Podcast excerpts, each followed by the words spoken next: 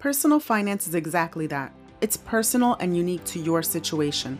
So, the last thing we all need is a traditional money expert insisting that we follow the same old rigid rules that just don't work for us.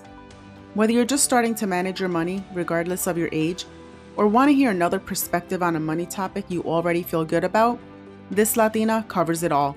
Welcome to the Check Your Money podcast with Norma Vargas, where this season I encourage you to be limitless.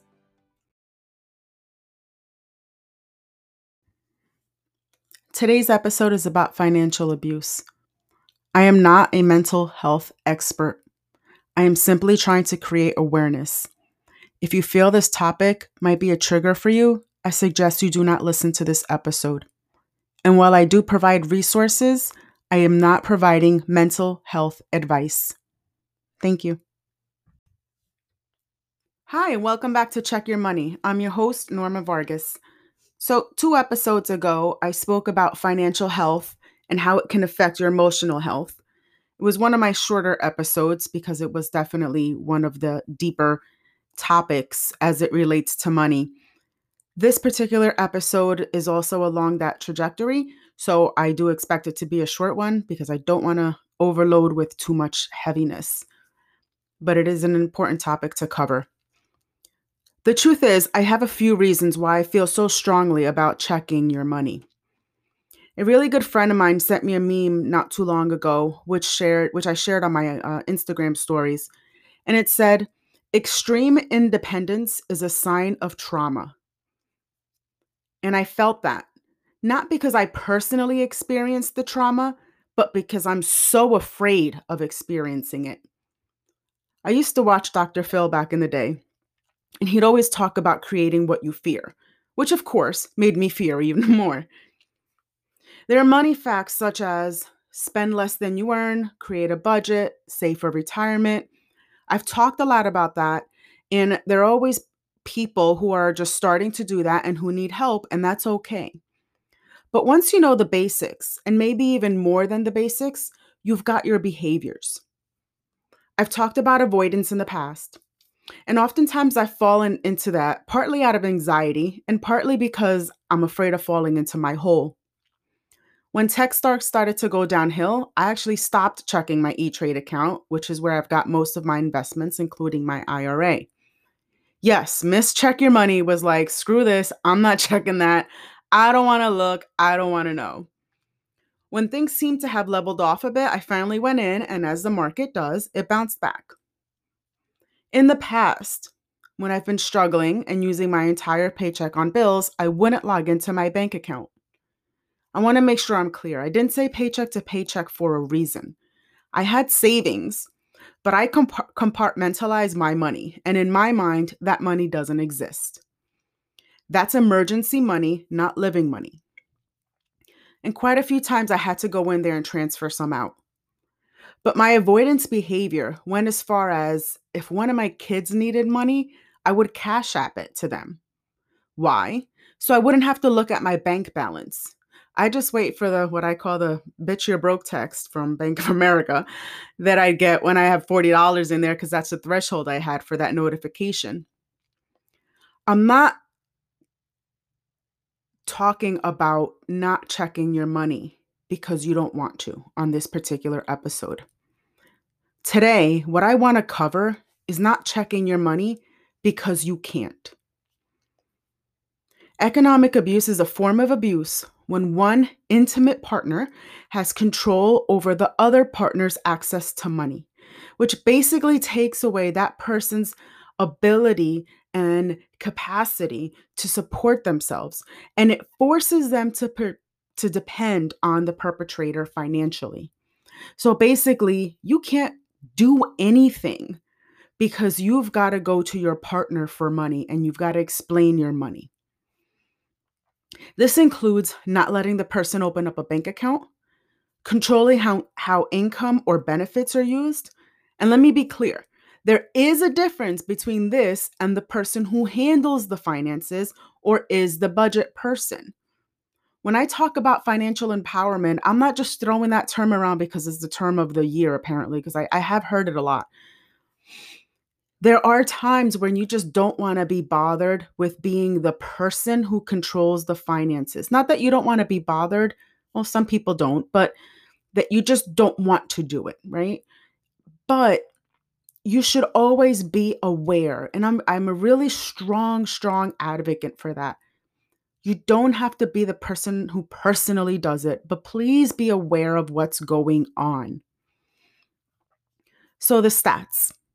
A 2014 survey commissioned by the Allstate Foundation found that while 98% of domestic violence victims also abuse sorry, also experience financial abuse. 78% of Americans hadn't even heard of financial abuse as it relates to domestic violence. A 14 month study conducted by the Rutgers University School of Social Work showed that, the, that domestic abuse survivors who completed an extensive financial curriculum along with standard domestic violence services showed significantly improved financial literacy, attitudes, and behaviors than survivors who didn't go through the curriculum. The women who completed the training also reported feeling safer, freer, and more independent. There's a particular um, infographic that I found when I was doing this research, and it's on the consolidatedcredit.org website. If you just go on there and look for what is economic abuse, the infographic shows many things. It's really eye-opening. It's something you really want to just take take a look at, if not just for yourself, like I've mentioned in a previous episode, but just to recognize this maybe in somebody that you care about. So a person isn't allowed to keep their paycheck. And not because they've come up with a plan and one person volunteered to be the money person. I'm saying you hand it over and you get what I say you get. That's what I'm talking about. And you get convinced that they're doing it for your own good. That's a manipulation, guys. I've heard stories about people giving an exact shopping list to their person and exactly what they would need to to pay for that particular trip. Abuse can be also in the form of running up your credit without your consent or your knowledge. I've seen friends of mine go through downright brutal divorces because someone felt wronged and someone had to pay for that. It wasn't pretty, and boy, was money paid. Years and years of litigation because someone wanted to maintain control. Shoot, they're still going through it. Economic abuse is about control. It's a way to make you feel you have no choice but to stay put or that your financial life won't recover from leaving. There are nonprofit organizations that offer financial support for victims that need help getting out. You can start by calling the National Domestic Abuse, uh, Violence Hotline at 1 800 799 SAFE, which is 7233. Another thing that can be done is safety planning. And this is kind of a way of squirreling money away, um, just, you know, setting money aside, maybe even having a friend or a family member start saving money up for you so that in the event that you do want to get out of the situation you're in, you've got a little seed money there. You want to be careful applying for credit if they have your social security number, because again, they'll be able to track that you're kind of planning something. I am huge on financial empowerment, as I stated, and financial independence. I've seen what I now know as financial abuse, and that is my strong why. I've been on Clubhouse quite a bit lately. I know some of you iPhone users have been on, and maybe some of you have even heard me speak in some of the rooms. When asked my why, that's my why. My why is that I've seen people go through this. I've seen people not be able to get out. And I've seen this sort of thankfully in the earlier stages of my life, like teenage years. And it shaped how I am good, bad, or indifferent. You know, I may be a little, maybe too controlling when it comes to money, but that's because of that fear that I just talked about before. It's that fear that what if something happens? I, you know, I will never put myself in a position where I can't say F you is my big thing. And I didn't get that from a book. I got that from my childhood. I got that from watching women not be able to leave. Okay, sorry, I'm going to get a little emotional here and maybe I should edit this out. But you know what? The fact of the matter is, there's no way that you could possibly understand. If you're a regular listener, you've heard some of my stories. I'm big on stories. That's how I feel people um, can relate to me a little more and understand where I'm coming from and maybe say, oh, you know what? I've been there too. And take my stories, my life experiences as maybe lessons that you can look out for. You don't have to go through. Um, and again, I'm not saying I went through a lot of this stuff. A lot of this stuff I just saw and it shaped my thinking, my thought process on money. And financial abuse is one of those things that I just feel so passionate about. So, again, I am not saying that if you don't feel like participating that you should participate anyway. I am saying you should be aware. And you should also be aware if you're in a situation where the person is so controlling about your money and you have to kind of wonder why. Now, I am not a mental health expert, as I stated in that episode. I am not a domestic violence expert.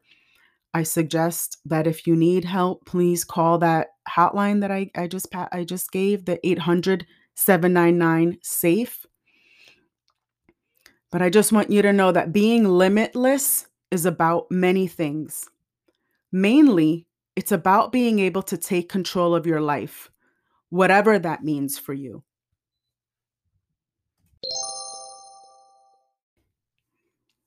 Check your knowledge.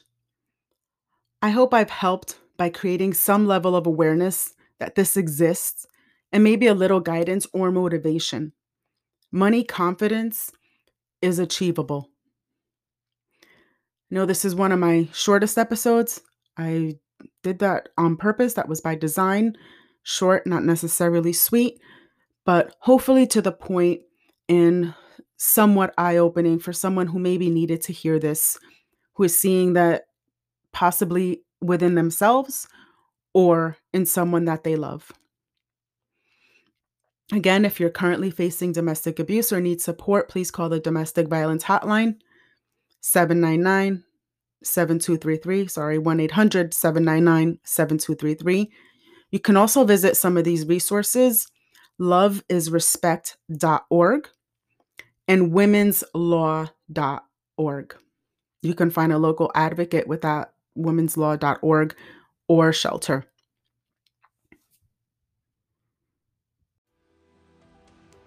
Thank you so much for listening today. I really appreciate your support and welcome your feedback. You can do that by liking, sharing, and rating. I also invite you to check out my website, checkyourmoney.today. You'll find links to my YouTube channel, upcoming blog, and so much more. Don't forget to check your money and be limitless. The information provided in the Check Your Money podcast, associated social media accounts, and website is intended solely for the personal, non commercial use of the user who accepts full responsibility of its use. While we have taken every precaution to ensure that the content of the aforementioned is both current and accurate, errors can occur. We accept no responsibility or liability for any errors or omissions in the content. The information provided by Check Your Money and its affiliated entities is general in nature provided for educational purposes only and should not be considered to be legal, tax, accounting, or investing advice. In all cases, you should consult with professional advisors familiar with your personal factual situation for advice concerning specific matters before making any decisions.